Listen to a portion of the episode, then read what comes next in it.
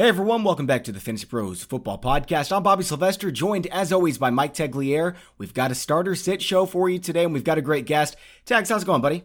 It's going well. I uh, right before we got into the recording room today, I was listening to Spotify, and a song came up, and it was Billy Squier's "The Stroke," and um, it just kind of just tells me I, I'm energized. It feels good, and we're gonna have a good show today. Never heard of him, man. Probably not good music if I haven't heard of him. You are the worst. Sorry, dude. Anyway, I mentioned our great guest. It's Liz Loza of Yahoo Sports. Been looking forward to chatting with her. She's on Twitter at Liz Loza underscore FF. I'm at Bobby Fantasy Pro, and tags, of course, is at Mike Tagliere NFL. Give us all a follow. Liz, how's it going? Thanks for carving out the time to chat with us. Of course. Thank you guys so much for having me. Um, it was great. I think that I, we actually have met in person, right? Like we were in Nashville together for a hot minute. Mm-hmm. I was really mad about N'Keal Harry not going to the Seahawks, so I actually didn't come over. I was just sitting there pouting to myself. So. no, Liz and I have we've hung out on multiple occasions. We met at an FSTA when I, I legitimately like knew very little people in the industry. Uh, we met there. She invited me on her podcast. And ever since then, we've been like best friends. So I'm sorry, Bobby. Yeah, and I heard that she's a Rams fan and used to be a Bears fan, or is kind of both. So uh, we're, we're really not friends yet, Liz. Hopefully, you can change that during the show. You know what, Bobby? Like, I will just say this before people get the wrong idea of what kind of lady I am. Fan- football fandom and football fidelity is fluid. So, sure. You know, especially right. if, you, if you make your money in fantasy. So, guys, I had a golf league yesterday after the podcast, and we had a pretty fierce debate. So, I'm going to need you guys to weigh in. Everyone wants to know where you stand on this. When you go to a Chinese food buffet, do you go all meat or do you have to eat rice with the meat? What? What do you mean, what, man? It's a very straightforward question. Liz, what's your answer? You've never been to a Chinese food buffet? Oh, stop no. it, Mike. You live in Chicago. Yes, you have. The only Chinese food I've ever eaten has come as like a meal. I order my sweet and sour chicken, I get an egg roll on the side, and I am set. That's all. I, I don't I don't do buffets. You need to leave this podcast right now and go to a Chinese food buffet. No, you don't. And if you do, the only it, it doesn't matter if you have meat or rice with meat. The question is four ply or eight ply toilet paper afterwards because that will rip through you like nothing else okay, that's where that conversation is going to uh, have to move along. And guys, we've got start set to talk about. We do have some news. Before we do that, though, no kidding, you're gonna have to sit after that buffet. Before we do get into that news, though, I want to tell you about our Start Sit Assistant. And this is a tool that I use every single week in all of my leagues. And you know how when you're doing waiver wire pickups, it can just feel like homework? Well, this makes it really easy because I can look at every single one of my leagues, whether it's on Yahoo, ESPN, NFL.com, CBS Sports, whatever it is. It puts them all on Fantasy Pros and tells me what the consensus experts think about who I should start. And I would highly advise you do not enter your leagues this year without using the Start Sit Assistant every week. It's going to give you instant recommendations on the best lineup for your current week, the percentages, like I said, of the experts who would start each player on your roster. You can get suggestions from either our expert consensus, the most accurate experts, your favorite experts, however you want to do it, and you're even going to receive instant email notifications if your optimal lineup changes. MVP and Hall of Fame members can even submit optimal lineups to their league's website directly from my playbook. Give yourself the biggest shot at submitting your best lineup by using our Start Sit Assistant at fantasypros.com slash myplaybook. Only premium members can use our Start Sit Assistant, so you can go premium today if you haven't done so already. Then use our Start Sit Assistant at fantasypros.com slash myplaybook. All right, guys, so we do have a little bit of news to talk about, and as much as I hate covering stuff like this, and we're, uh, we're certainly not going to speculate because we have no idea what's going to happen, but we do need to discuss Antonio Brown look, there's a chance that he still plays football. In fact, I would imagine that it's likely that he plays football at least until we figure out what's going on here. So you guys would I would assume advise hanging on to Antonio Brown. Is that where you would go, Liz? Yeah, absolutely. With the Patriots, 100%. Also, I mean, can we stop with the pearl clutching at this point? Oh, I'm so shocked that somebody with these allegations. Hello, he moved from a team where the quarterback had the same damn allegations. Nothing is going to happen here, especially with a franchise as powerful and, dare we say, corrupt as the New England Patriots. He's going to play football. I would be stunned if he was exited from the league. And the interview I heard with uh, Drew Rosenhaus this morning, said that there was a possibility. Our own Charles Robinson actually tweeted, Yahoo Sports' own Charles Robinson tweeted something about intimating that the team knew this was a possibility that it could go public. So I'm sure there's a plan in place. I have a I have a quick question for you, Liz. Since we're like we don't need to talk too much about it, but if someone if, let's pretend that you own Antonio Brown in the league and someone offers you Sammy Watkins, do you take it? Nah. No, thank you. Because Sammy Watkins, I, I understand the question, right, with Tyreek Hill being absent, but Mecole Hardman is also a part of the team. Yes, he's a rookie, but he was drafted, I would imagine, exactly for Tyreek Hill insurance. Um, obviously before Tyreek was added to the extension and even added back to the uh, the team. So uh, Sammy Watkins is a player like I I love it. I understand where we're we're adding him, but there's also going to be a moment where he doesn't do what he's expected to do because that is the Sammy Watkins roller coaster that we've been on. So um, I I don't think I'm trading those two players. I just think Antonio Brown, especially in a New England Patriots system, is going to be so much more valuable long term. You're just going to have to deal with the drama. But I'd rather you know, if I'm speaking from a clearly fantasy POV, deal with the drama that is off the field and maybe emotional and personal versus the drama of production week in and week out that Sammy Watkins is going to give you. You're exactly right. I, I would agree with that. I like Sammy Watkins. I think that he looks a lot faster and healthier than he did this time last season. And so I think that this could be legitimate. It could hang on for a while, but even so, I'm not trading Antonio Brown for him. You know what's interesting? I'm looking at our rankings. By the way, it's at fantasypros.com slash rankings if you want to check it out. And our rankings are an expert consensus. So it takes 100 analysts around the industry, mashes them all together, says this is what the industry as a whole thinks about these players.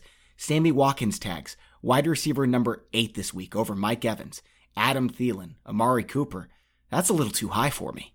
I like him over Mike Evans. I, I, re- I really do. I, I think the matchup calls for it too. Uh, Mike Evans' matchup against James Bradberry has been going south on him very fast. Uh, every time they play, it seems like James Bradberry gets better. Uh, and obviously, we saw Jameis Winston not play so well in Week One, uh, while Chris Godwin is a real thing. So uh, I would definitely I would play Sammy over Mike Evans this week. I have Sammy Watkins currently as my wide receiver ten for the week, so I'm not I'm not as high as wide receiver eight, but I'm, he's he's starting in every league you have. And this is a start sit show, so um, we're going to move on to talk about some of those guys. Two other quick pieces of news, however, we don't need to discuss them. But AJ Green is out of his walking boot. Tyreek Hill is going to be out four to six weeks, so I do think Hardman is going to be a solid pickup. Like you said, he's insurance for Hill. He's going to be playing all those snaps.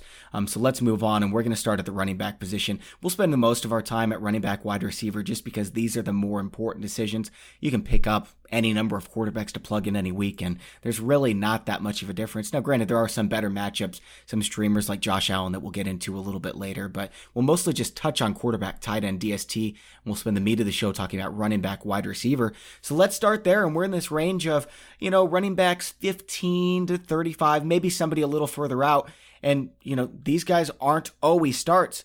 But is there somebody tags that is a definite start for you in this group this week? That is a definite start. I mean, Austin Ekeler, you're starting him. He was someone that people drafted as like a borderline starter. You're obviously starting him. Uh, Giovani Bernard looks like a guy that could potentially start if Joe Mixon is out. Uh, those are guys that people didn't draft as starters, but I definitely think you consider them. Uh, but going further down, uh, Miles Sanders is someone that I'm, I'm going to be willing to start again. Uh, you know, Atlanta Falcons, uh, Takk McKinley got hurt last week. They, they look terrible. Let's just let's just be honest. That Atlanta defense was healthy. They got all their starters back on defense, but Dan Quinn, for whatever reason, they're regressing as a defense. Miles Sanders is someone that played 36 snaps in his first game uh, under Doug Pederson. Uh, the game script was was solid for someone like Jordan Howard. You know, uh, they they caught up in that game and they could have used Jordan Howard a lot more than they did. But Miles Sanders is a true three down back back. He had a touchdown that was called back uh, due to a phantom holding penalty that really wasn't there. Uh, so his stat line could have looked a lot better, but his usage is what you're chasing. And they're going into Atlanta to play in a, a place where last year during the regular season, it was the third most fantasy points were scored in that stadium. So it, it you know, it should live up to the high total it has in that game they're not very good against pass catching backs, and I think Sproles is going to have a bigger role in this game. Miles Sanders had 12 touches, Sproles had 12, Howard had 8. I don't know if that's necessarily going to change. So I don't have him as a lock to start. Yeah, you can put him in the flex. Liz, where do you have Miles Sanders? Uh, I like Miles Sanders this week. You both bring up good points, and I do think there's going to be a timeshare. Obviously, we all know the stat, right? The Airs, the Atlanta Falcons give up the most yards via the air to opposing running backs. Like we, have heard it a bajillion times, I think, for three years running that's been happening. However, I was, and maybe this is, you know, team silver linings. I was I'm happy to see that Miles Sanders was getting getting some of the work near the red zone, near the goal line in week one. So I mean, to me, this is R.I.P. Jordan Howard, right? Like if I look at the Philadelphia um, backfield, I think okay, there's one piece missing. How much longer can Darren Sproles keep it up he, at his what age 36? I want to say um, at this point. So yes, his job is great match for the matchup, right? The the pass catching back, but also as we all as we saw, there are tons of pass catching weapons that have been added to this Philadelphia Eagles offense. And so if I look at what which of these things is not like the other, and the answer is Miles Sanders, and the fact that he got red zone work makes me continue to believe he is a guy that I think is going to slowly chisel away at that obvious RB one job. Yeah, don't hear me wrong. He looks phenomenal. When I watch him play, it's like, man, is this Dalvin Cook just in a different uniform? He looks that good, guys. I just don't know how many snaps and how many touches he's going to get. If he gets over 45 snaps, I would be shocked. And so, in my mind, that doesn't make him a lock. Now, Darren Sproles, let me say this again like, he's an RB5. He's not even in consideration to play. I just think he's going to cut into Miles Sanders' workload. Now, another name tags mentioned is Giovani Bernard. Is he a must start for you if Joe Mixon is out, Liz? I think so. I, I, I mean, I absolutely think so. And I actually think, you know, Mixon is a wildly efficient pass catcher, which I don't think he gets enough credit for because he's such an explosive and electric runner. But we do know that Giovani Bernard, he has kind of that Dion Lewis type skill set, right? Where he can, at least in limited exposure, run between the tackles. And we know he's a great pass catching back. And when I think about the offensive line, and um, how tattered it in theory is, right? It did, did hold together quite well, much better than I expected in week one. And I think about the offensive change with Zac Taylor coming to town. I think about a lot of quick passes um, that'll keep Andy Dalton efficient and will move the chains, and that to me is all Gio Bernard's job. We've seen Gio Bernard in this role before, and he was an, actually an RB1 for a four week stretch. Now, granted, that's a smaller sample size. Granted, the offensive line is much worse, but with Zac Taylor, I think that Gio Bernard should be locked into your lineup if Joe Mixon's out. I've got him at RB21, and somebody that I've got right in that range that you want to always start, but especially with Tevin Coleman out, I think Matt Breida is also a lock to start. Would you agree with that, Liz? Yeah, I love Breida. I mean, he won the RB1 job. I don't think a lot of people were paying attention even heading into the season. So um, he is another back with a do it all skill set. I think the interesting thing there is are we gonna see a resurgence of the hashtag Mostert season on Twitter, right? I, am I'm, I'm not holding my breath for it. I don't anticipate it, but I think uh, is is clearly gonna lead the lead the charge here. Yeah, and it's a good matchup against Cincinnati as well, who Uh, I would imagine has one of the bottom five or six running defenses in the NFL. This is very likely to be a positive game script for the 40. Actually, the, the Bengals looked good against the Seahawks, so maybe I shouldn't go that far. Yeah, but Chris Carson picked him apart. There's only so much Geno Atkins can do, right? So, like, he mm-hmm. absolutely did both of the players that I wanted to mention, actually, I have three because I'm a glutton for punishment, um, were on your list. I wanted to talk about Devin Singletary because another one of these developing backfields um, that seemed super crowded in, say, June has thinned out, not just with the shipping of LeSean McCoy to Kansas City, but also, you know, people were real tilted about the fact that uh, Devin Singletary didn't get nearly the number of touches that Frank Gore did, but he was, if people bothered to watch the tape, wildly explosive. And when you look at the snap count, Devin Singletary had 70% of the snaps, Frank Gore 28%, TJ Yeldon at hashtag uh, total junk only 3%. And I mean, I know we ripped off like a 20 plus yard run, but like the yards per touch for Devin Singletary was 10.9. That was number one among running backs for the week. He had two breakaway runs. That was number three for running backs. I have to imagine that Sean McDermott's going to take note of that. And then when you look at the matchup at the Giants, like, sure, m- maybe he doesn't, you know, get all of the run, but this is such a beatable team via the air and the ground, frankly. We saw what a slow, rusty Zeke did against them. Yes, the slow, rusty Zeke is still pretty damn impressive, but Tony Pollard was no slouch either when you look at the rushing stats. So I think that Devin Singletary is a person that that maybe the more casual fantasy fan would be off of because they didn't see him, you know, have this huge touch total. But in fact, the tape and the matchup to me make him uh, a top 20 play, top 25 play, surely. Also, want to talk about Chris Thompson because Darius Guice just cannot stay healthy. He's had such bad luck after five. Uh, I believe five surgeries as a result of one ACL. All of those, uh, it, like the last ACL surgery that he had, he had five extra operations because of sit setbacks. Um, you know, and then he had one stinking stiff arm in the preseason and everybody was ready to crown him again. I didn't think he looked that great. He had a nice hole on that run, frankly, in the preseason. And hello, it's the preseason. So now he's out. He has an MCL sprain again. I think it's on the other knee, though, but still worth mentioning. Uh, he's not going to play in week two. Jay Gruden roasted Adrian Peterson after that game. I mean, it was a healthy scratch for the game. By the way, have we seen this before? Adrian Peterson um, on the sidelines complaining that he can't get in the game. Yeah, exactly. So he is going to be active, even if they aren't, you know, trying to touch the ball 50 times in an I formation or whatever uh, exactly it was that Jay Gruden said after the game. You'll see him active, but when I look at the game script, I think Dallas looks amazing. Like one of my one of the takeaways from Week One that I was the most excited about. I'm not a Dallas fan. I'm married to a Redskins fan, in fact. So the Cowboys doing well does not necessarily go well in my house, but Kellen Moore has certainly changed this offense and opened things up, which is so good for Michael Gallup, right? Who I think we all agree could be a huge breakout this year. It's so good for Amari Cooper. It's so wonderful wonderful. Zeke is still going to be the fulcrum of this entire offense and and the the heartbeat of it but it's so nice to see more balance added to this offense. If they don't need Zeke. They don't have to run him. I love it. And I think that's also going to create more high scoring games, especially considering that that defense is still trying to get healthy, right? They're not 100% yet. They're working back from some pretty big injuries. Chris Thompson then is a guy that I like a lot this week. We he looked healthy. Again, who knows how long it can last? Let's knock on some wood because right now we're okay. And again, when I think about Case Keenum and his skill set and an offensive line that has some some issues surrounding it, especially with the Trent Williams holdout, then I think about a lot of checkdowns, and that is Chris Thompson's game, especially in a matchup where I expect the Redskins to be working from behind quite a bit. All right, guys, and before we move on, I do want to tell you about another one of our sponsors, NFL Game Pass. Only with NFL Game Pass can you replay every game all season long. You can relive all the gutsy calls, crazy catches, wild comebacks, and breakout stars from every game every week. It's all the action, all the football you can handle, all in one place.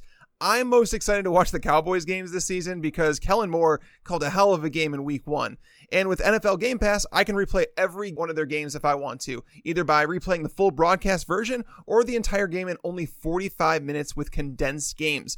If you haven't watched a condensed game yet, you can go and try it out. It's every play from the beginning to the end, back to back to back, so you can replay an entire NFL game in the fraction of time it normally takes. It's how I'm able to follow all the Super Bowl contenders, fringe playoff teams, and teams I think might sneak up on you. Who's really the team to beat in the AFC West? The Chargers or the Chiefs? Do the Saints have what it takes to stay atop the NFC South? Have the Patriots gotten even better from last season? To see all the action this season, stay on top of all the big storylines, you need NFL Game Pass. Best of all, we've got a special offer for a seven day free trial of NFL Game Pass. Sign up now at NFL.com forward slash fantasy pros. I think going back to the Devin Singletary thing, I'm glad that you noticed the the snap counts because I went and looked at that. 45 snaps for Singletary, 19 for Gore. Uh, so Singletary, it, he's been working his way up the depth chart all off season, right? He was drafted as a guy that was behind Frank Gore, who's a veteran coming in. He was behind LeSean McCoy. They didn't want to trade him right away. And it's like TJ Yeldon's a better pass catcher, yada yada. We hear all this, and then all of a sudden it's like, well, Singletary, they found obviously he moved his way up the depth chart enough for them to get rid of LeSean McCoy. And then it's like, oh, he passed TJ Yeldon. TJ Yeldon gets two snaps. And now it's just Frank Gore that obstacle. We know who Frank Gore is, okay? He's gonna he's a guy that's gonna get three and a half, four yards per carry, not much more, not much less. He's a guy that's not going to lose yards for, for you. Whereas Devin Singletary, he only caught six passes in his final year in college. Had six targets. He had six targets, right? I, that's awesome. And uh, I, I love all of these points that you're that you're making. Tags also. If Cole Beasley can't catch a damn ball and he's supposed to be a safety valve, guess who's going to get looked at? Mm-hmm. Yeah. Yep. Yeah, and John Brown's not exactly a target machine. Like he's the number one there, but it wouldn't surprise me at all if Devin Singletary ends up number two on this team in targets based on what we saw in week one. And you're right, he looked great. All of his carries were double digit yards. And that was against a pretty good Jets run defense. Yeah, uh, the Giants this week. That's why I like the call. I mean, the question I would have for you, Liz, is like, would you start Devin Singletary over someone like like Philip Lindsay, who has a very tough matchup against the Bears? I would. Me too. Yep, I've got Singletary 27, Philip Lindsay 32. What about Tarik Cohen going up against Denver? They used him in the slot so much, Liz. so I am going to sit back on Cohen a little bit. I watched the, you know, as a Bears fan, the season opener quite well, but Anthony Miller wasn't used at all in that game, and I have to b- believe it was because of the injury that he was dealing with in the preseason. So I am gonna. W- the answer is Anthony Miller. Like I want to see how much run he gets in practice this week. Wednesday's a little bit too early, but if I think he is active and 100 percent, and the and the practice reports and the beat writers are all saying that he's GTG, then uh, I'm gonna pull my ranking of Tarik Cohen back a little bit. Do you guys remember last year when everybody cut Calvin Ridley? Everybody cut Marlon Mack. People didn't hang on to Nick Chubb. Guys, don't panic and cut these guys that you drafted in the eighth, ninth, tenth round if they didn't have a good week one. A lot of times that's going to burn you. I don't know how many people told me last year, man, I should have listened to you and hung on to Marlon Mack. Now, granted, Tags and I admit when we miss some things. Hang on to Anthony Miller. Hang on to Geronimo Allison at least one more week. I would hang on to Justice Hill as well. That one's starting to look a little bit scary just because Gus Edwards played so much. But again, it was a blowout. Um, but I would just advise you guys if you spent draft capital on him, hang on to him for more than one week. The Tampa Bay Buccaneers backfield is one that I, you know, in my mind, I'm like, Liz, just step away. Don't mess with it. You don't want to mess with it. But I, and maybe it's a take lock, I will admit from last year, but Rojo did look better. And I will never believe that Peyton Barber is the answer ever. And you know, this team has a lot of problems. They I mean Jameis Winston is maybe a liability, but also all three of these players, the rookie, Dare, he had the most snaps with nearly 40%. Um, Jones had the fewest with 31%, but he also frankly looked the best of the three.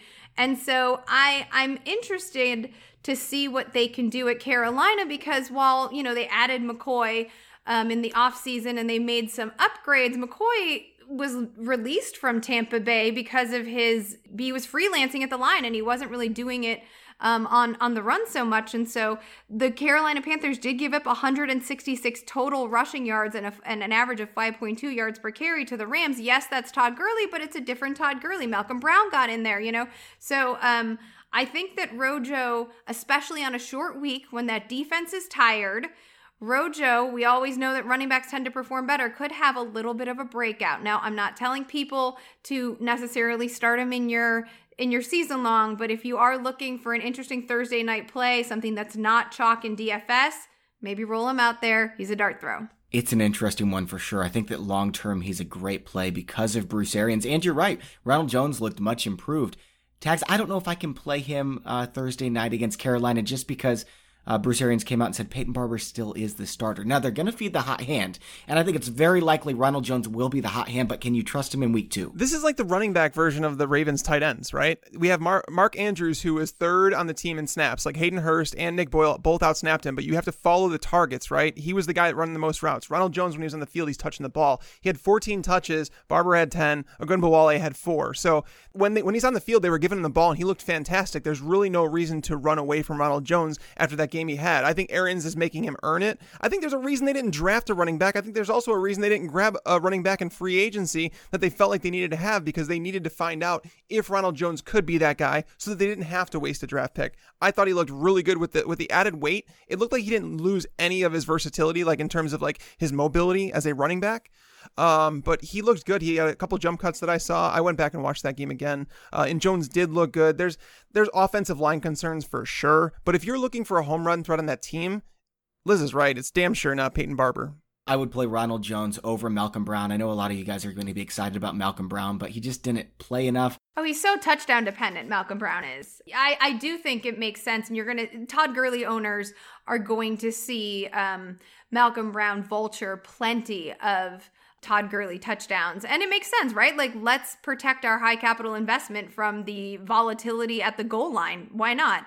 But that is so tough, especially when you have like Brandin Cooks on the squad and you've got these two tight ends. I thought it was gonna be Gerald Everett in week one, it was Tyler Higbee. Like, there's a lot of red zone options, Cooper Kupp on that team. So good luck choosing touchdowns. Yeah, I think Malcolm Brown has a lot of upside if anything did happen to Gurley. Now, granted, he's not going to be a three down back um, Darrell Henderson is there and they would use him on third downs, as Sean McVay's told us. But um, I, I, don't know if you can quite use him unless that happens. Against New Orleans, not the best matchup, probably going to be a high scoring game. So he's right on the fringe. But yeah, I'd prefer Ronald Jones. Let me throw a few other names in there. Royce Freeman, who was running basically 50 50 with Philip Lindsay going up against Chicago. Would you rather have him, Ronald Jones, Justin Jackson at Detroit, or let's throw in Carlos Hyde against Jacksonville? Liz, you're first. I think I would probably play Royce Freeman ahead of any of those guys even against Chicago. I'm I'm curious about the Vic Fangio Chicago connection and knowing he has to rebound. So I, I do think I'd play Royce Freeman ahead. Um, I have notes about the Houston game. I know we're really I, that's actually what I want to talk about next is the Houston backfield. So I'll save that. Um, it is too tough. I, I maybe my heart has been broken too much by by Ronald Jones to roll him out ahead of Royce right now. Yeah, I don't quite have him up there right now. I've got Royce Freeman 38, Ronald Jones 40. Tags. I would go with Carlos Hyde of the bunch, uh, believe it or not. Against Jacksonville. Yeah, Jacksonville, if there's one area that you can beat them, it's definitely against the run. And that, that team just continually looks defeated. Like, I, I remember watching last year as it went on, I was telling people, I was like, they're not a bad defense, guys. I know they're not elite anymore and they're not the Bears level defense, but they're still good. And then it got to the point where it's like, all of a sudden, Jalen Ramsey's allowing two touchdowns in coverage against Sammy Watkins. Jalen Ramsey's a guy that never allowed more than three touchdowns in a single year, let alone two in one game. Uh, like, the defense, it just looks like that team has given up on, on the coach. That's I'm starting to get that feeling about them already again, and they're fighting with the opponents. I just don't think it's a very good team. Carlos Hyde. Okay, can we talk about them then? I really want to talk about the Houston backfield. Let's do this. Yeah, yeah. I mean, the thing is, is if we look at the Jags in terms of the matchup, the reason I like Hyde is because it, it's clear that Houston views him as the one-two down back, and they're going to mix in Duke Johnson. It's going to be more than the Browns did, but if we look at the Jags last year when they were on the road, their opponents averaged 29.4 carries per game. So if we look at that and we say, okay, um, like I don't think that Gardner Minshew is going to walk in and just dominate Houston in Texas. I don't think that's happening. So it's like if we're looking at, you know, let's call it 25 carries between those two running backs, I would say Hyde is cl- going to be closer to 15, where you have someone like Duke Johnson closer to 10, maybe. So it's more about the volume with him. I think he's a sturdy RB3 this week, where I don't think you could say the same about the guys that you mentioned, like a Malcolm Brown, a Ronald Jones, or, you know, Royce Freeman. And I'm a Jags fan, and I still think this is going to be a positive game script for Houston. Um, Houston's just by far the better team. They're playing at home. I think Carlos Hyde will get some touches. Liz, what do you have to say about this backfield? I understand your analysis, and it is probably the safer analysis than what I'm about to provide. But I was very impressed with, and heading into one of my like things to watch heading into this season, I would say of my top five things to watch was how a coach like John DeFilippo, who got fired for refusing to run the ball, changes and can he change the philosophy in Jacksonville, which we all believe to be a very conservative, lean on the defense, establish the run offense, right? And all of the narratives, right, were that this defense is going to rebound after a giant regression in 2018. But Flip comes in, and, and people might say, well, you know, the Kansas City defense was still uh, coalescing, and there are still question marks and holes in that defense, and obviously they're trying to play catch up. But and and sure, there was a Minshew who you know nobody really knew was a corporeal human being, and no tape available on for the defense in Kansas City to to scheme against out of nowhere. Fine. But you did see John DeFilippo open up this offense. You saw DJ Chark run like he hadn't run since the combine. You saw one of my pet players, Chris Conley, have himself a little bit of a revenge yes. game. You saw him get fed. Those Dede Westbrook um, truthers can shut up. Like this is not the same dink and dunk offense. I think they're opening up, and when you and you add in the fact that Houston is now without Aaron Colvin, another DB, and already had secondary issues. I think that John Filippo is his mouth is watering, right? He's licking his chops, thinking, yes, Houston is angry after that near win against the uh, the Saints on Monday night, but they're coming off of a short week. Flip has had some time to prepare. I think he's going to try to go ham and really, really push the ball through the air, which to me means less opportunity for Carlos Hyde because I don't think that BOB, living in his GM HC world, is even going to bother to try to play keep away from the Jags. I think he's like, ah, this is a, we'll bounce back, no problem. He's not preparing for this team. This could be a this could be a trap game. I'm saying it for the Houston Texans. Get excited, Bobby. I'm trying to earn you back from my from my Rams and Bears fandom. We're going to see Duke Johnson, but I think Duke Johnson's opportunities are going to be limited because we saw Kenny Stills have a great clutch game, also having a bit of a revenge moment. BOB came out this morning and said Stills is going to be a huge part of this offense. Will Fuller's got that crazy speed. He owned Eli Apple in the first half of that game. And so I think this is going to be a shootout that no one is anticipating. I like that a lot. You know, I part of me is almost mad at you for saying that because I just want a high draft pick so we can get a quarterback. I don't think this team's very good, but you know what? If we can beat Houston, maybe we do have a chance. That would be fun. I don't think y'all are going to win, but I do think Flip's going to put it into the air and try. Yeah. By the way, Gardner Minshew is my spirit animal with the jorts and the mustache. That's my dude. Bobby looks just like him. Uh, but no, Leonard Fournette. I, I do want to say this about Fournette before we move on because Liz made a great point about DeFilippo and what he did with the offense. Fournette coming into this year had seen eight man boxes, eight plus man boxes, forty percent of the time in his career. In week one, that number was down to fifteen percent. There's a reason for that. All right, guys, before we get back into the show, I do want to remind you that we were giving away an Antonio Brown signed helmet. Uh, we're going to end that early because of the allegations that have come out. So the winner, Darius S. from Chicago, we're going to be shipping that out to you. And while we're on that topic, guys, I want to remind you guys go and check out Pristine Auction. They have daily auctions ending every night with hundreds of lots. There is tons of stuff for your man cave. Always something perfect for a fan of every team. Everything is guaranteed authentic. It all comes with a certificate for your collection. It's affordable. Most people don't think that they can afford this stuff, but I promise you it is much more affordable than you think. And it's not just sports memorabilia, guys. I ordered a Friday the 13th mask that's signed by the actor that actually played uh, Jason in those movies. I'm a movie guy, so I went to check out some stuff that they have outside of sports. They have something for everybody there. Make sure you go and check it out. Pristine Auction, that is P R I S T I N E, auction.com. When you guys do go, it is quick and free to register. All we ask that you do when you go in, there's a registration code. Put Fantasy Pros in there. All one word. It's located at the top of the registration page. It is free again to sign up. You don't pay anything unless you win.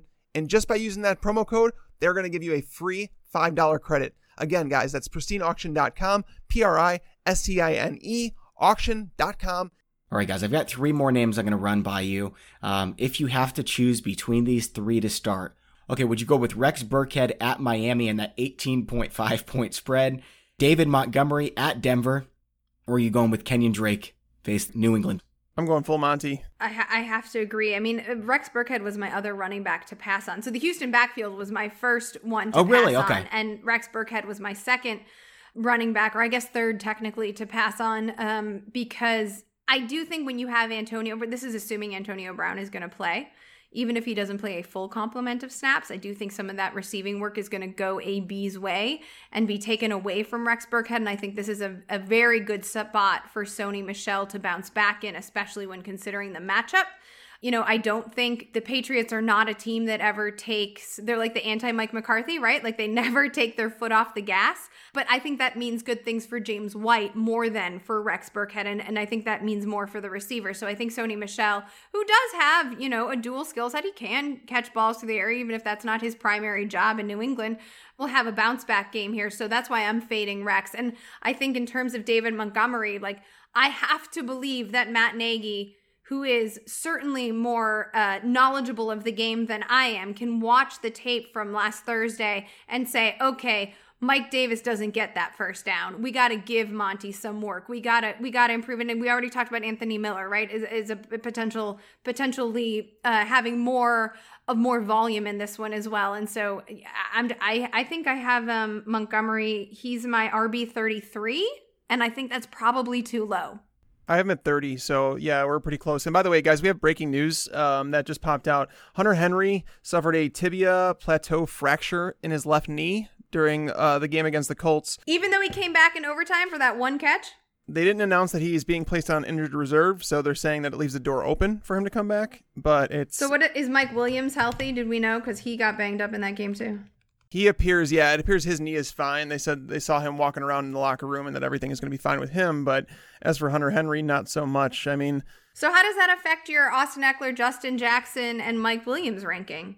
Mike Williams shoots up. Yeah, he he has to. I mean, he's like the biggest red zone threat now. Keenan Allen was always going to have the same role that he did, and I think even Travis Benjamin, a guy that I've been saying that I I, I like him as a sleeper this week. That was going to be my uh, bold prediction at the end of the show. Actually, was that Travis Benjamin is like a sleeper start against the Lions this week with Mike uh, with Mike Williams facing uh, Darius Slay. So this is going to be uh, interesting for sure.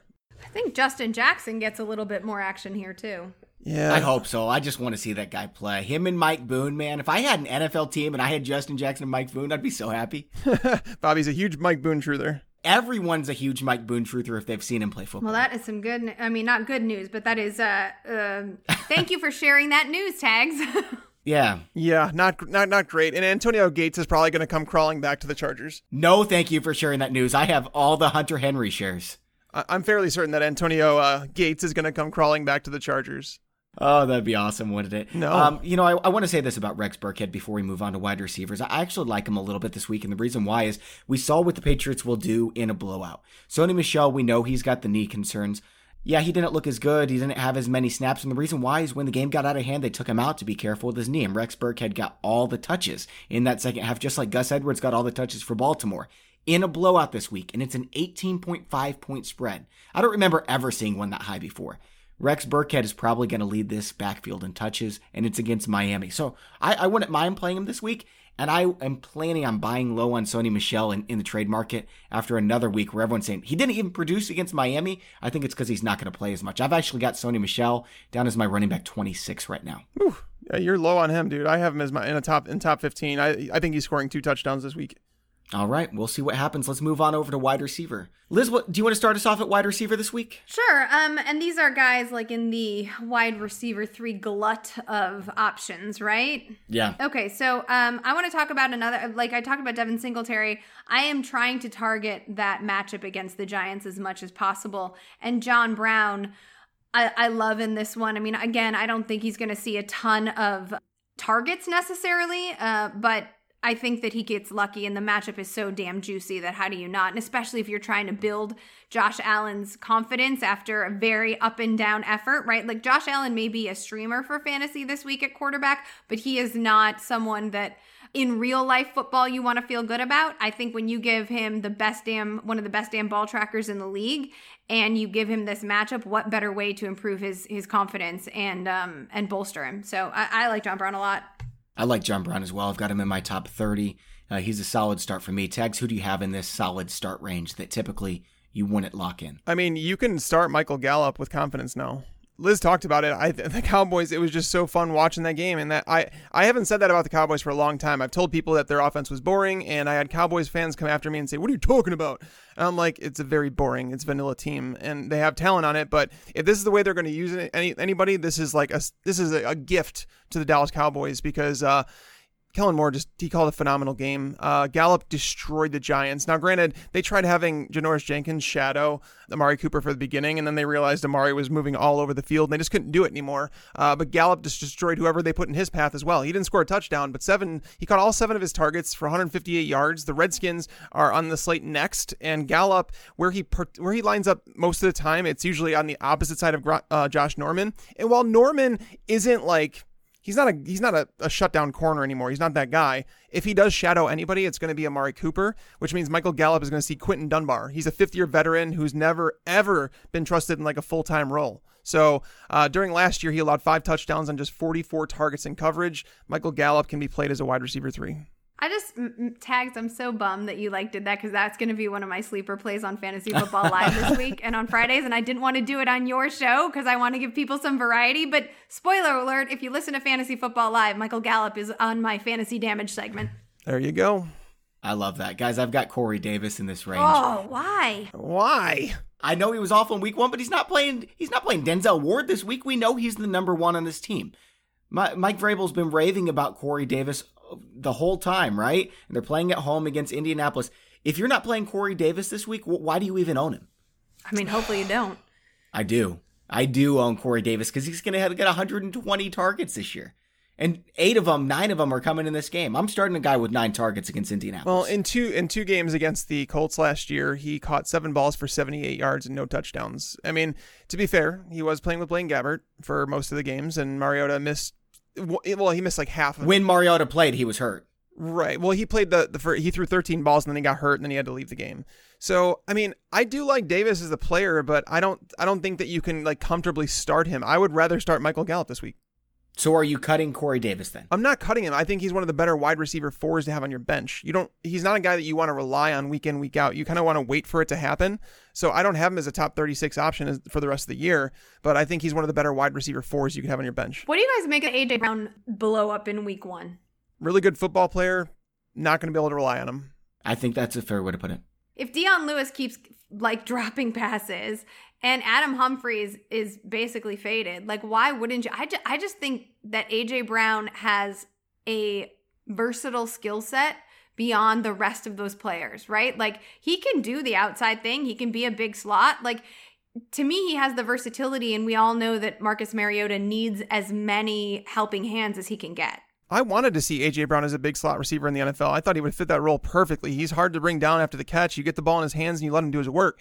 Uh, AJ Brown was him and DK were my top receivers in this draft class. Uh, AJ Brown was probably the most well-rounded one that I felt like he can, walk into the NFL and play right away. But I was like, when he went to uh, Tennessee, I was like, I'm done. I, I'm done with it because I'm not drafting him anywhere. I'm not drafting him in dynasty formats because that means he's tied to Marcus Mariota for the foreseeable future, and that has not produced any any consistent fantasy wide receiver. Uh, what AJ Brown did last week was basically all after the catch. Uh, he was he was a man amongst boys. He's he's he's a really big guy. It's just you know as Bobby mentioned, Mike Vrabel has talked about it and said Corey Davis is the best receiver on this football team, and it's not even that close right now.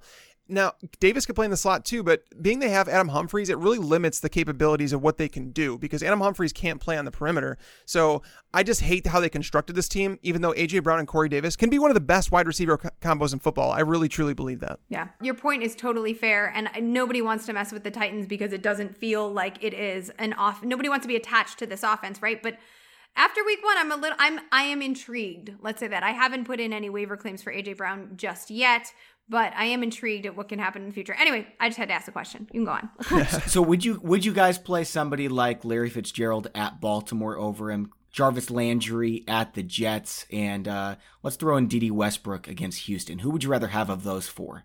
Corey Davis, Larry Fitzgerald, Jarvis Landry, or Dede Westbrook? I'll go Landry this week. Yeah, I don't like it, but yeah, I mean he's not like a sexy option, but uh, the Browns, if if they want Baker Mayfield to stay alive, they're going to get the ball out quick. And with Odell there, Jarvis Landry is kind of like an afterthought, right? And Jamal Adams is going to be taking care of David and Njoku, they don't have the cornerback talent on that roster to handle the Browns receivers. That's basically where I'm coming from with it. And I do expect Baker to, to come back like in a, in a strong way on, on Monday Night Football. So if, if we know one thing about Baker, he doesn't shy away from attention, right? He loves the attention, as a matter of fact. And, you know, knowing Odell is, uh, he, he may, he's like a guy that he can hit you up on slant routes, sure, but he's, he's one that could be targeted more down the field, whereas Landry should be the quick hitting option.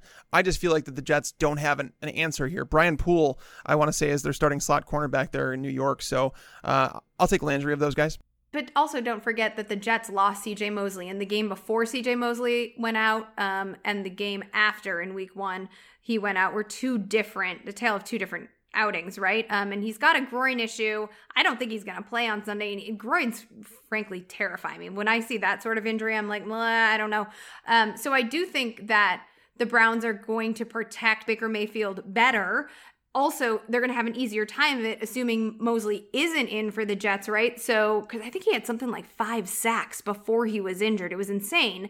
Um so I also think when I looked at OBJ kind of I mean I think he had 70 something yards, right? But he only averaged 10 yards per reception. That's not an OBJ stat right? Like that. And so, in this opportunity, when these superstars are wanting to come back, I think the answer is going to be feed OBJ all day long. And so, I'm worried about Landry's, your process is totally right. Mine is much more of a like off the sofa um, narrative street thought, but I think that Landry's volume might be diminished because I don't know if there if Baker's going to feel the pressure, and I think the objective here is going to be to reestablish the ESPN mag cover. All right, before we move on with the show, though, I do want to talk to you guys about one of our sponsors. Week one is in the books, but DraftKings isn't finished celebrating with some huge fantasy football contests. For week two of the football season, DraftKings, the leader in one day fantasy football, is giving you users a free shot at $1.5 million in prizes with your first deposit when you put in code FANTASYPROS during signup. Draft your lineup, feel the sweat like never before. Every run, throw, and catch mean more when you have a DraftKings lineup on the line. It's simple. Just draft your lineup, stay under the salary cap, and see how your team stacks up against the competition. Plus, all new and existing users can get a deposit bonus up to $500. That's some extra cash to play with this football season. Nothing adds to the sweat of watching the game quite like having a shot at over $1.5 million in prizes.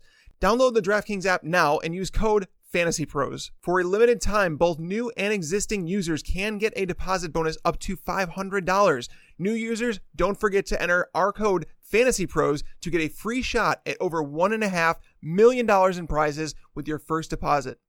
That's code Fantasy Pros, only at DraftKings. Minimum $5 deposit required. Deposit bonus requires a 25 times playthrough. Eligibility restrictions apply. See DraftKings.com for details.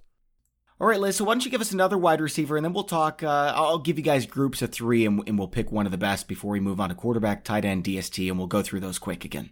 I want to talk about MVS in Green Bay. Um, I was a giant MVS truther heading into this season. I know a lot of people like Geronimo Allison because he was going to be the guaranteed slot guy, and with Randall Cobb gone, that made sense in terms of target share. But MVS is a guy who can do both things. He had saw about 40% of his targets last year out of the slot, 60 some, I think, from the outside. He's just a more versatile player. I also would maintain that he is the most athletic wide receiver on this roster. We saw his speed and we saw Aaron Rodgers talk over the summer about how he was particularly trying to adjust his ball to MVS's speed and build a rapport with him. It showed up on Thursday night. I know MVS, he had a great game. He would have had a bigger game uh, had he not had to leave because of cramping.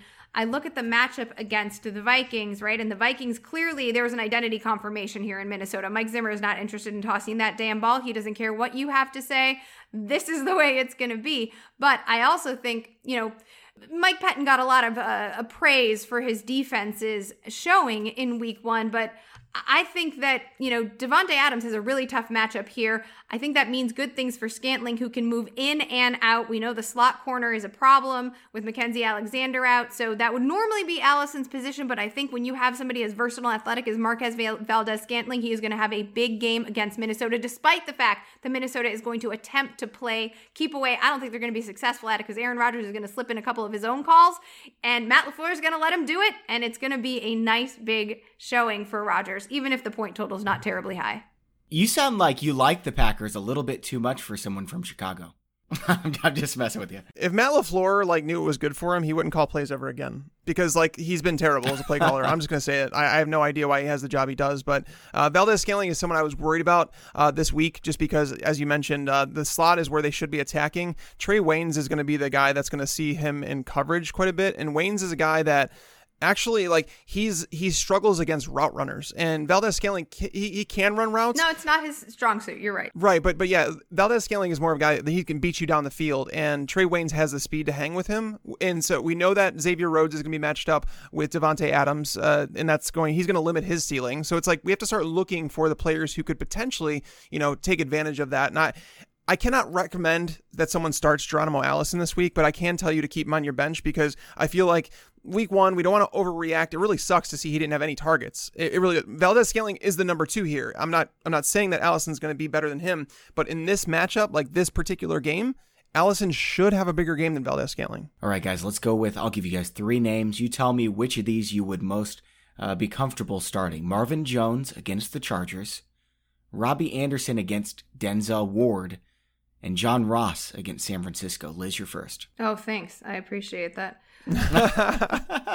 so I've got Marvin Jones, John Ross, and Robbie Anderson. Of those guys, I you know what? I am going to take Robbie Anderson. He was my fade for week one. I felt good about that. But with the news that Quincy Enunwa is out for the season with a neck injury, another one, I look at the receiving corps in New York and I think which of these things is not like the other? And the answer is Robbie Anderson. So while I don't like the matchup, I like it much better than Marvin Jones, who did not see the number of looks he needed to see in week one. How disappointing that the Lions had. And then John Ross, like, uh, one game a trend does not make.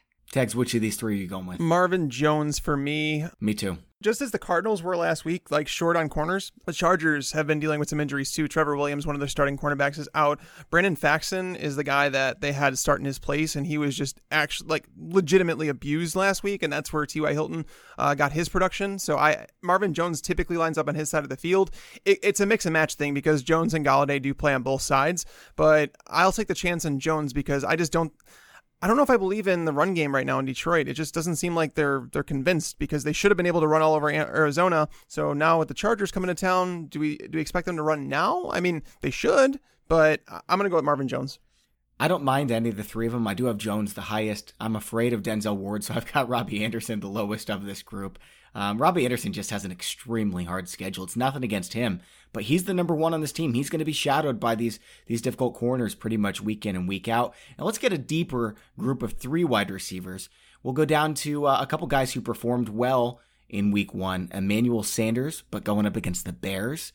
We got Jamison Crowder going up against the Browns and then Terry McLaurin, if you picked him up, going up against Dallas. Let, us throw Hardman in there as well. Now that Tyreek Hill's out, which of those four are you starting tags? Uh, Emmanuel Sanders uh, against the Bears. Now it's not uh, it's not a great matchup, but I do know what Emmanuel Sanders' role is now. He's not playing the slot. DaeSean Hamilton is the guy that's playing you know 85 percent of the slot snaps now, and that's like that's not good for Emmanuel Sanders like long term production. But against the Bears, it seems like he's going to match up more with like Prince Amukamara, whereas you're going to have Courtland Sutton mix up with uh, Kyle Fuller a little bit more. So Sanders can beat Prince Amukamara. Like Amukamara is like a fine cornerback uh, when you get pressure right away, but Sanders is a smooth route runner, and I, I still believe at this point in his career he could still beat Prince Amukamara in a race. We saw Valdes-Scantling completely dust Amukamara last week, so if there's one Denver wide receiver that I think can produce in this matchup, it's probably Sanders. I don't feel great about it, but that's where I'd go.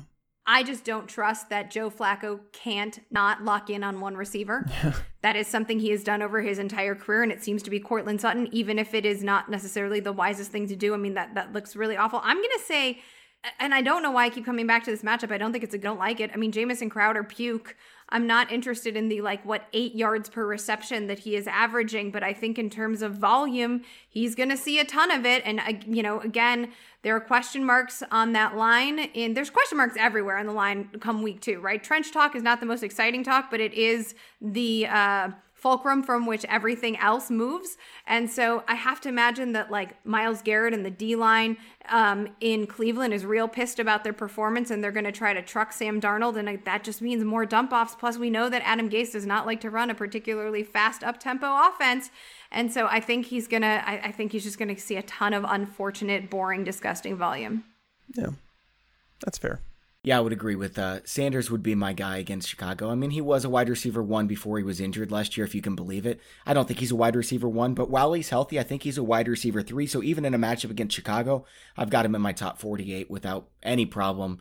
And uh, the other guys, I, I don't quite have that high. Now, I want to mention one guy that I'm fading, and I'm curious before we move on to quarterback, tight end, DST, if you're fading him too. Marquise Brown, if you picked him up, do you play him against Arizona, or do we wait until his snap count goes up, Liz? Well, if Arizona wasn't without their two top corners, I might be more interested in fading him. This one to me is going to be an answer based on roster construction, right? If I have a floor guide, like let's say I am forced to play David Montgomery and I'm trying to manage expectations, if I am looking at my flex and trying to reach for a ceiling play, then do I think Marquise Brown has the opportunity and the talent to get lucky uh, on a deep post like you did in week one? Yes, absolutely. So, uh, but if I am trying to play it safe eh, because I have two maybe you know, higher ceiling players elsewhere and I need to find a floor player, I'm going to fade him. So this to me is a roster construction, but I do, you know, I do like him as a flex if I'm I'm trying to reach for the stars. Tags, would you rather play someone like Marquise Brown, Donte Moncrief, but he's going up against Seattle, uh, or the last guy that I want to mention before we move on, DeVante Parker against New England? I know you're a Parker fan, so I had to ask. Ugh, but he's Stephon Gilmore. Gross. This is disgusting. I don't like this question. Can we do another one? yeah, yeah. Let me throw another name in. How about DK Metcalf against Pittsburgh? DK mm-hmm. for sure. Okay, okay. There we go. We got your answer. Let's move on to quarterbacks. If you need to pick someone up, I think it's pretty obviously Josh Allen. Now, he wasn't very good passing the ball last week. He did have four turnovers, but you know he's going to run the ball 10 times. That's what he does. He gets the Giants this week. But the question is, if you've got Russell Wilson against Pittsburgh, they hardly threw the ball at all last week, or Ben Roethlisberger, who looked really bad, or even Kyler Murray against Baltimore, Liz, would you sit one of those guys to pick up Josh Allen, or would you keep them in your lineup? I will fade Kyler Murray. I'm a Kyler Murray realist. Anyone can talk about week one, unfortunately, and it, it was confirmation bias for both sides, just like the entire damn preseason was. So, unfortunately, I don't think we have any answers yet. Um, but I will fade Kyler Murray. Um, I would still play Russell Wilson ahead of Josh Allen because I do think that the Steelers are playing at home right now. We know about Ben's um, home road splits. We know that the Patriots always give this team trouble. I don't think we expected the spanking that they got on Sunday night. What a snooze fest. But I do think that um, the Steelers try to rebound and put the ball in the air much more. And I think that that means that even with this depressed passing opportunity that Russell Wilson and the Seahawks has had, he's still found a way to keep his passing numbers efficient and high. I think there's going to be much more back and forth again than we're anticipating. Yep, I I think that game is going to have a massive score. I, I like uh, between Pittsburgh and Seattle. I think both teams are going to come out firing. I, I don't think Pittsburgh has the talent. Uh, Joe Haden is hurt. I don't think he's going to play this week. Excellent point. Yeah, and Seattle's secondary is just not they're not very good. Like if the if the pass rush doesn't get there, they're in trouble. And we saw that with the Bengals last week with Andy Dalton throwing 400 yards. So I would play both Russell Wilson and Roethlisberger over Josh Allen, but I would also with I'm with Liz on this one. I would play Josh Allen over Kyler Murray. So there's five really obvious starts. I don't think anyone would would disagree with starting these guys: Patrick Mahomes, Tom Brady, Carson Wentz. Deshaun Watson, Lamar Jackson. You can put them in every order you want. So let's move on to the second tier. Tags, we'll put Matt Ryan in the first tier. Baker Mayfield against the Jets. Dak Prescott against Washington. And then Cam Newton, who was sketchy last week. He goes up against the Bucs though. Which of these three are you starting, Liz? Mayfield, Prescott, Newton. Well, I have Cam Newton as my QB seven on the week. So I have to go with him. I think again, there's a bounce back opportunity, um, and Tampa Bay's defense is is just it's banged up, and it was also not good to begin with. Yeah, don't take away too much from Jimmy Garoppolo's bad performance because Jimmy Garoppolo's been bad. I do think that Jimmy G under Kyle Shanahan has an opportunity to pick up where he left left off in 2017, but yes. I actually have Prescott at number six. Oh, I do too. You're right. Dak is my start just because, like, again, that offense looks so much fun. And Washington is a team that does actually really well against the run. Like, their front seven is the strength of that team. Uh, the back half is the worrisome part. Like, Landon Collins looked like crap again last week. Nicholson, their safety, like, they just they don't have it. Okay. So Dak, they can go vertical on that team as well if they want to. It is on the road. It's a divisional game, which a little concerning, sure. But Cam Newton, I don't know why people thought that Cam was like a lock last week. I, I thought it was a really tough matchup. The Rams, I'm telling you, with Aqib Talib in the lineup, the Rams defense is different. Like like night and day. And I'm going to highlight it all in the primer this week. But uh, I like Cam as my number seven, so he's right behind Dak. If you wanted to start Cam over him, I wouldn't. I wouldn't argue with you. Well, I figured that Cam Newton was going to run the ball more than three times for negative two yards. I should have known better with the foot injury, though. It was his first time in his career that he ever had uh, negative rushing totals. Yeah. So, so Tad, you said Dak Prescott number six. I said six must start quarterbacks. Which one do you have Dak Prescott over? Is it Tom Brady? No, I have Brady at five. Uh, Deshaun Watson, I have at eight. Oh, I have Matt Ryan at eight. Because Dak is my number six too, and then Cam is my number seven, and Matt Ryan is my number eight.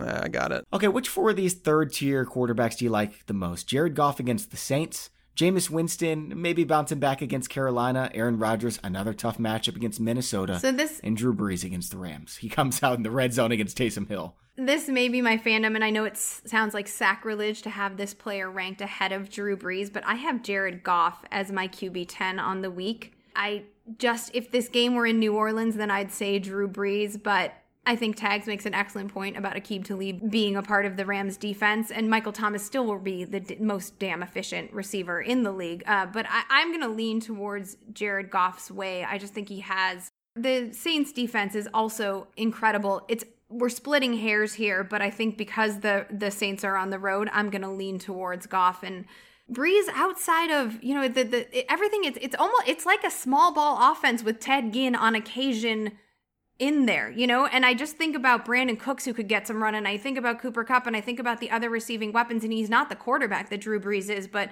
in this matchup I just think he has more fantasy potential. The Jared Goff is my 10 quarterback as well. Um, I would start him over Drew Brees as well. Jared Goff did well against the Saints last year, but here's my here's my biggest concern with Goff. It's something I found out uh, literally today when I was researching that game Goff has thrown one or zero touchdowns in eight of his last nine games. That's that's scary stuff. But here's the reason that I think that he can still have a good game against the Saints. The Saints are just played on Monday night in a long, drawn out game, a very emotional game, went all the way down to the wire, and they're going to be traveling across the country to play on a short week. That's really tough to do. And if you remember the last team that traveled across the country to play in LA, it was the Minnesota Vikings. And that, that Vikings defense, that was like the only game last year where they got completely, absolutely, and utterly demolished on defense. So I think Goff threw five touchdowns in that game. So I think Goff has a chance to be like a tournament winner this week. Again, in redraft leagues, I would play other guys over him, but I, I think there's some some sneaky upside here. All right, guys, tight end really quick, and this is sad. I'm moving Hunter Henry out of my rankings. He was tight end six. Uh, so the top five are really obvious, as always. But after this range, uh, who are a couple of the guys that you've got in your top 12 tags? We'll start with you this time. Um, I've uh, Delanie Walker is a stud again. Like, just keep playing Delanie Walker until until he like dies because like Delanie Walker's like the Frank Gore of running backs to me, where it's like he's going to continue to produce as long as he's in the lineup. Um, but Delanie Walker, two touchdowns last week, but the, the Colts they allowed 14 tight ends last year to finish his top 16 PPR options. Now, top 16, it means basically like his floor is essentially a tight end two. And against them last year, um, 10 tight ends finished his top 10 options. So when you see Delanie Walker, you see Marcus Mariota having a better game and like getting his mojo back, and people saying Marcus Mariota looked good and he's healthy and this and that. No, it's more about he got Delanie Walker back. He has AJ Brown. He has Corey Davis taking attention away. People have to account for Derrick Henry. I think Delanie Walker is just the forgotten man. And knowing that Dion Lewis forgot how to catch a football and that Derrick Henry cannot catch a football, Delanie Walker is going to steal those targets. And I'm starting him like every week, and the matchup against the Colts is just another good one. It is a good one. I've got Delanie Walker number seven. Liz, who do you have in your top 12 tight ends? I'm also high on Delanie Walker. He's my tight end nine for the week. Um, I have him projected for five receptions, 57 yards, and a touchdown. But I can't believe we're not going to talk about TJ Hockenson here. He is the truth. He is real. he was great we can't call him Baby Gronk because we already call Travis Kelce Baby Gronk, but I have him projected. He's my tight end five on the week. I am moving away from consensus. I do not care. Maybe it's a knee jerk. Maybe I'm having myself a Kevin Ogletree moment. I don't care. I'm completely enamored with him. He was tied with Kenny Golladay for second in team targets with nine looks. His stock is on the rise. The Chargers are, you know, an interesting matchup, but I, I, think we made some points about their secondary earlier. He's going to be on the field for a ton of snaps. I have him projected for four catches, 62 yards, and a touch. I love that. I was going to talk about how he had 142 air yards. That's nuts for a tight end. Yeah. He set the NFL record for the most receiving yards by a tight end in his first game and the 12th most productive outing of any rookie tight end. Crazy. That is absolutely crazy. Yeah, I've got Hockenson. That's why I'm not so high on Marvin Jones, frankly. Like, I, I think they have an answer. Possible, yeah. I've got Hockenson in my top 10 as well. I've got Delanie Walker there. Darren Waller against Kansas City. I mean, we know Waller's going to get a big workload, and especially against Kansas City, who was the number 32 defense against tight ends last year. And then I've got Jared Cook, Mark Andrews, Vance McDonald rounding out my top 11. Do you guys disagree with any of those players? No, that sounds about right. Jared Cook, uh, Waller, Waller should have a really good game against KC. Yeah, I've got Waller tight end number six, and I don't especially love him, but I, I think the target share is going to be there. I think he's better than Jared Cook, like the player. Yeah, I have Waller at 10, I have Vance at 11, and I have Jared Cook at 12. Nice. So I, I can't figure out what to do with David Njoku going up against Jamal Adams. Um, what what to do with Austin Hooper going up against Philadelphia, Jimmy Graham against Minnesota, or is or do we go with Greg Olsen against Tampa? No, his back's hurt. You can't do that. He's banged up. Right. I liked Olsen a lot, and now it's like this whole back thing. It's like I'm worried about on a short week. It seems like he might not play, and even if he does, they might dial back the snaps and get Ian Thomas in there a little bit. Yeah, we've seen that so many times with Olsen. Okay, guys, let's go DST really quick. Tags, why don't you just give us one team that you can pick up if you need to? Uh, maybe the Chiefs, the Packers, one of these teams. It, it's really tough with defenses because there's a lot of leagues where people are streaming and they've already picked them up off the waiver wire. So it's tough to say. If there's one that's out there that maybe was cut after week one, I'd, I'd say the Broncos would be a team that I'd be willing to play just because, again, Vic Fangio knows that Bears offense very well against Matt Nagy. The Bears are, are going on the road to play in Denver, which is a tough place to play on the road. I would imagine that that defensive line is, is pissed about the fact that they didn't even touch Derek Carr. Like literally didn't touch him. Amazing. I'm gonna go with the Broncos here. I, I mean, I hope I'm wrong about this one because I obviously want the Bears to do well, but uh, I, would go with the Broncos.